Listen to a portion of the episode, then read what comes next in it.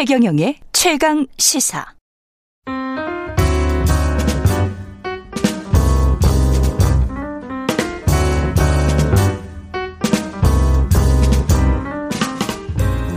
네, 더 나은 미래를 위해서 오늘의 정책을 고민합니다. 김기식의 정책 이야기 식센스 김기식 더 미래연구소 소장 나와 계십니다. 안녕하세요. 예, 안녕하세요. 예, 주식 시장 관심이 많을 겁니다. 이제 설 연휴 끝나고 오늘 장은 어떻게 될까? 사실은 설 연휴 전에 예. 많은 분들한테는 대선보다는 오히려 이게 주식 시장하고 가상화폐 예. 예, 폭락이 훨씬 더 큰 이슈였죠. 월, 화, 수, 그, 나스닥 동향이랄지 이런 거 지켜보신 분들 많았을 거예요. 네, 네. 예. 근데 뭐 미국 장은 상승했다가 뭐 왔다 갔다 했기 때문에 네, 네. 어떤 상황일지는 모르겠습니다만 일단은 뭐 지금 금리 때문에 계속 이렇게 빠진 거잖아요. 그렇죠. 그러니까 이제 우리나라만이 아니고요. 예. 미국이 이제 긴축과 금리 인상 기조를 잡으면서 전 음. 세계 음. 증시가 다 1월 달에는 하락 어, 현상을 보였습니다. 우리도 예. 이제 거기에 예외 없이 같은 현상이 나타난 거고요. 음. 우리나라도 지금 금리 인상 기조로 가고 그렇죠. 있으니까. 예. 아, 근데 다만 이제 1월 달에 주가 하락이 단기적으로는 좀 과다하게 낙폭이 급락해 버렸기 때문에 음. 기술적으로는 좀 반등을 할 가능성이 있다. 그러나 올해 전체적으로 어 주식 시장이 상승장으로 들어가는 것은 전 세계적인 이런 긴축 기조에서의 증시 동향을 볼 때는 상당히 어렵지 않을까 이렇게 봅니다.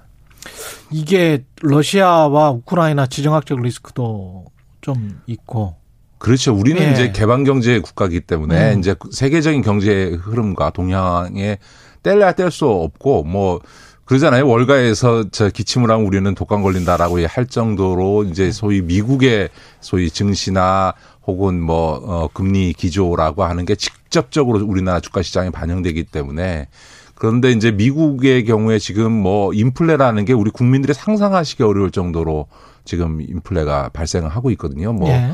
지금 중고자동차 시장이 그 반도체 수급 문제로 음. 인해서 이제 자동차의 생산 공급에 문제가 생기다 보니까 무려 신차보다도 오히려 중고차 가격이 더 폭등을 해서 50% 이상 그 이제 어. 가격이 올라가는 이런 예. 이런 현상까지 발생할 정도고 일부 지역에서는 아예 생필품 공급 자체가 제대로 안 돼서 물가가 막 음. 뛰고 있는 이런 현상 까지 벌어지고 있어서 음. 어 이런 이제 미국이 경제가 지금 지난 그 4분기에 6% 성장. 이건 뭐 거의 있을 수 없는 성장률이거든요. 무슨 중국도 아닌데 미국이 그렇죠. 6% 성장한다는 건 뭐 있을 수 없는 건데 이런 어 상황에서 인플레 압력이 워낙 커서 미국은 음.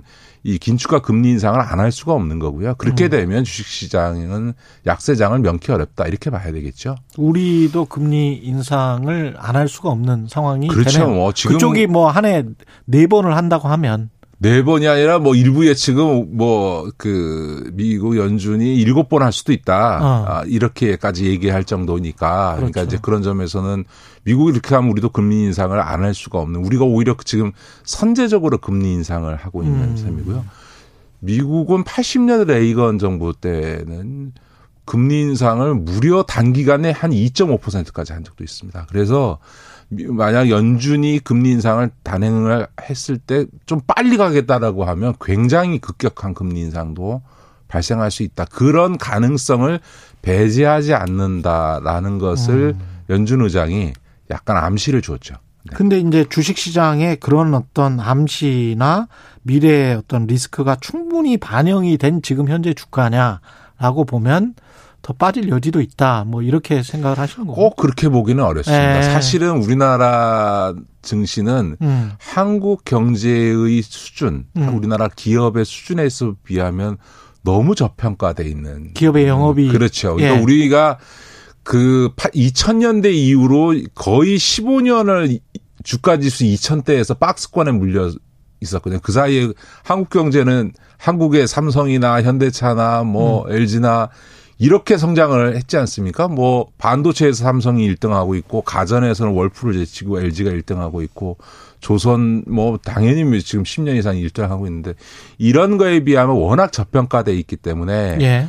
어, 지, 금 우리 증시에 있어서 어 이 특히 어 대기업이나 IT 첨단 기업에 있어서의 평가가 버블이다 고평가라고 보기는 좀 어렵습니다. 어. 그런 점에서 보면 우리 기업의 펀더멘탈이 상당히 괜찮고 워낙에 우리가 저평가되어 온 주식시장이기 때문에 이 낙폭이 지속화적으로 급락해서 낙폭이 커질 가능성이 있느냐라고 하면 저는 그렇게 보지는 않습니다. 음. 상승 여력은 조금 그 세계 경제의 음. 동향 때문에 쉽지 않겠지만 주식 시장이 막 급락해서 지금 계속 음. 폭락해가는 이런 양상으로 가지는 않을 거다라고 예. 하는 점에서는 너무 불안 심리를 가지실 필요도 없다 이렇게 봅니다. 기업의 영업이익이 그래도 잘 나오고 있기 때문에 예. 그렇죠. 그러니까 예. 그래서 기업의 영업이익이 워낙 음. 잘 나오다 보니까 작년에 법인세 수도 음. 예상치를 넘어섰고요. 그렇죠. 올해 1월 달에 무역 수지는 적자를 봤는데 음. 수출액은 1월 기준으로는 사상 최대치인 500억 달러를 넘어섰습니다. 예. 무역 수지가 적자가 난 거는 소위 원유 가격이 지금 폭등을 하고 있어서 원유, 음. 가스, 석탄 같은 에너지 가격의 예. 이그 급등으로 인해 생겨난 일시적 현상일 뿐이고요. 우리는 원자재 수입해야 되니까. 그렇죠. 예. 그렇죠. 그래서 1월 달에 무려 작년 1월 대비 지금 에너지 가격 수입이 90억 달러가 어, 음. 증가했습니다. 그러니까 예. 그런 일시적 현상이지 지금 뭐 우리 경제 부양하고 있는 수출이라든가 기업의 실적은 여전히 어, 세계적으로 봐도 뛰어나기 때문에 음. 어, 펀더멘탈 기초는 굉장히 튼튼하다 이렇게 말씀드립니다. 근데 이런 장 그 애매한 장이 올 때마다 이제 개인 투자자들은 그런 생각을 한단 말이죠. 공매도 제도 때문에 네. 뭐더 하락의 하방의 압력이 더 세지는 것 아니냐. 그리고 저게 좀 없어져야 네, 네, 네. 예, 주가가 홀로 날아갈 수 있지 않을까 이런 주장을 하시는 분들 많잖아요. 예, 단기적으로는 주식시장이 하락장일 때 네. 아, 공매도가 그 하락폭을 키우거나 음. 하는 혹은 하락 추세를 촉진하는 역할을 하는 건 맞습니다. 아, 그래서 이제 2000년도 코로나19 초기 단계 때, 그러니까 주식시장이 폭락하니까 그때 이제 일시적으로 공매도를 금지시켰던 기간이 있었던 음. 거죠. 예. 어, 그러니까 이게 낙폭을 과다하게 키운다고.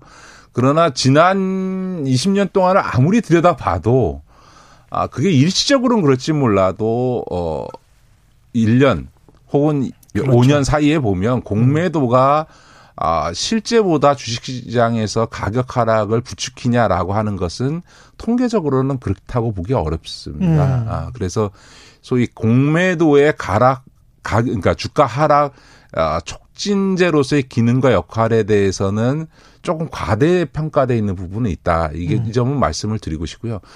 무엇보다 지금 우리 한국 증시에서 지금 굉장히 올해 내년 제 주식시장이 쉽지 않다고 말씀했는데 가장 큰 호재는요. 소위 모건 스탠리 지수라고 하는 MSCI, 지수에 네. 가입하는 것이 어, 글로벌한 투자를 우리 한국 증시로 끌어들이는 데 있어서 음. 어, 굉장히 중요하거든요. 그 그렇죠. MSCI 지수에 들어가야 음. 글로벌 이제 자산 운영 회사들이 음. 한국 증시에 투자를 하게 되는 그렇습니다. 이런 게 네. 커지게 돼 있거든요. 이게 이제 음. 그 주식 시장이라고 하는 건 뭐 기업의 펀더멘탈도 중요하지만 수급 요인이 굉장히 중요하거든요. 그러니까, 그러니까 음. 투자하는 돈과 사람이 많아야 이제 수요가 많아지니까 주식 시장이 올라가게 되는 거거든요. 그런데 이런 MSCI가 편 지수 편입이 우리 증시에 가장 좋은 호재인데 여기에 편입하려면 공매도를 금지한다는 거는 반대거든요. 왜냐 네. 글로벌 스탠다드에 맞지 않기 때문에. 그런데 음. 이게 지금 MSCI 어, 지수 가입은 내년이나 내후년으로 지금 예상을 합니다만 성공한다면 음. 실제적인 움직임은 올 6월부터 이제 기재부가 MSCI 지수 편입 신청 절차를 시작하겠다라고 하는 거거든요. 예. 그러니까 지금 만약 공매도를 금지하면 최소 6개월 한다 그러면 공매도를 금지시켜 놓고 어 신청 절차에 들어가는 것은 말이 안 되죠. 예, 모순된 예. 거죠. 그렇기 예. 때문에 우리 예, 개미들께서도 더 좋은 호재는 금시에 음. 더 좋은 호재는 MSCI 지수 편입이니까 어, 공매도 금지를 지금 현재로서 하는 것은 음. 어, 적절하지 않다 라고 좀 이해를 해 주셔야 되지 않을까 싶습니다. 세금과 관련해서는 주식이 증권거래세가 있고 양도소득세는 지금 없는데 앞으로 이제 부과를 시키겠다는 아닙니다. 양, 양도소득세 주식 양도소득세는 네. 지금 현재는 10억 이상 금액상으로 10억, 이상. 이거나 네. 대주주인 어, 사람들 에게는 양도소득세를 부과를 해왔고요. 해왔고. 아. 근데 이제 내년부터 어 이런 그그 10억 어, 대, 이상 가진 대주주만이 아니고 음. 모든 투자자에게 양도소득세를 어그 과세하는 것으로 소득이 음. 있는 곳에는 뭐 세금이라고 하는 이런 조세정의적 관점에서 어 그렇게 확대하기로 예정돼 있는 거죠. 그러니까 투자 차익이 5천만 원 이상인 모든 투자자. 그렇죠. 그러니까 네. 그러니까 5천만 원까지는 비과세 공제가 되는 거고요. 5천만 그, 원까지. 예, 수익이 5천만 원 이상. 수익이 5천만 원. 네, 네, 네. 예. 그이 정, 이, 이런 거, 윤석열 대선 후보는 지금 이게 그거, 그런 어떤 방침 자체를 폐지하겠다. 이게 공약인 것 같은데요. 예. 그러니까 예. 이제 이게 이제 소위 좀 심하게 얘기하면 말장난이고 좀 음. 국민을 좀 현혹하는 건데 명분은 지금 주식시장이 폭락하니까 개미들의 한숨이 지금 커, 한숨 음. 소리가 크게 들리고 있지 않습니까? 그래서 개미, 천만 개미 투자자 보호를 위해서 주식 양도 소득세를 폐지하겠다고 했는데 사실은 얼토당토하는 얘기죠. 음. 왜냐하면 이게 그 5천만 원 이상 수익이 나는 어이그 개미라고 하는 거는 우리 사회에서는 아주 소수입니다. 아, 평균 투자 금액을 따지면 뭐 20, 30대 같은 경우는 음. 불과 몇백만 원, 뭐 많아봐야 한 1, 2천만 원 정도밖에 안 되기 때문에 뭐 두 배, 세 배 나지 않는 이상 음. 연간 5천만 원 소득이 나는 경우도 없고요. 무엇보다 지금 그 내년 지금 윤석열 후보가 내건 주식 양도소득세 폐지 공약이라는 게 내년부터 시행할 예정인 모든 투자자에 대한 양도소득세 부과를 유예하는 것만이 아니고 폐지하는 것만이 아니고 음. 기존의 세금을 부과했던 대주주와 10억 이상 투자자에 대한 양도소득세도 다 전면 폐지하겠다는 거예요. 아, 10억 이상이나 3% 이상의 뭐 대주주 예, 이것도? 예, 예, 예. 그게 무슨 얘기냐면 아. 이렇게 되면 결국은 어 양도소득세, 주식 양도소득세 폐지의 가장 큰 혜택은 재벌 3, 4세들에게 누려지는 거죠. 그러니까 음. 재벌 3, 4세들이 지금 그 경영권 재산 승계 작업을 하고 있는데 그 지금 가장 유력하게 쓰는 방법이 뭐냐면 자기 지분을 넣은 이 비상장 회사에 일감을 몰아줘서 그 회사를 키워가지고 그 회사를 상장시킬 때 예. 생겨나는 상장 차익을 가지고 그 지분을 팔아서 이제 그렇죠. 자기가 지배해야 되는 지주회사나 핵심 회사의 지분을 획득 사거나 아니면 합병하는 방식인데요. 음. 이거에 지금 유일한 견제 장치가 뭐냐 하면 비상장 주식 취득할 때 원가 대비 나중에 상장해서 팔을 때 이 차액에 대해서 지금 주식 양도소득세를 물리고 있는 거거든요. 근데 이거를 다 면제해 준다. 그러면 재벌 2, 3세들이 다 이제 편법으로 비상장 회사에 지분 넣어서 그걸 키워가지고 그걸 가지고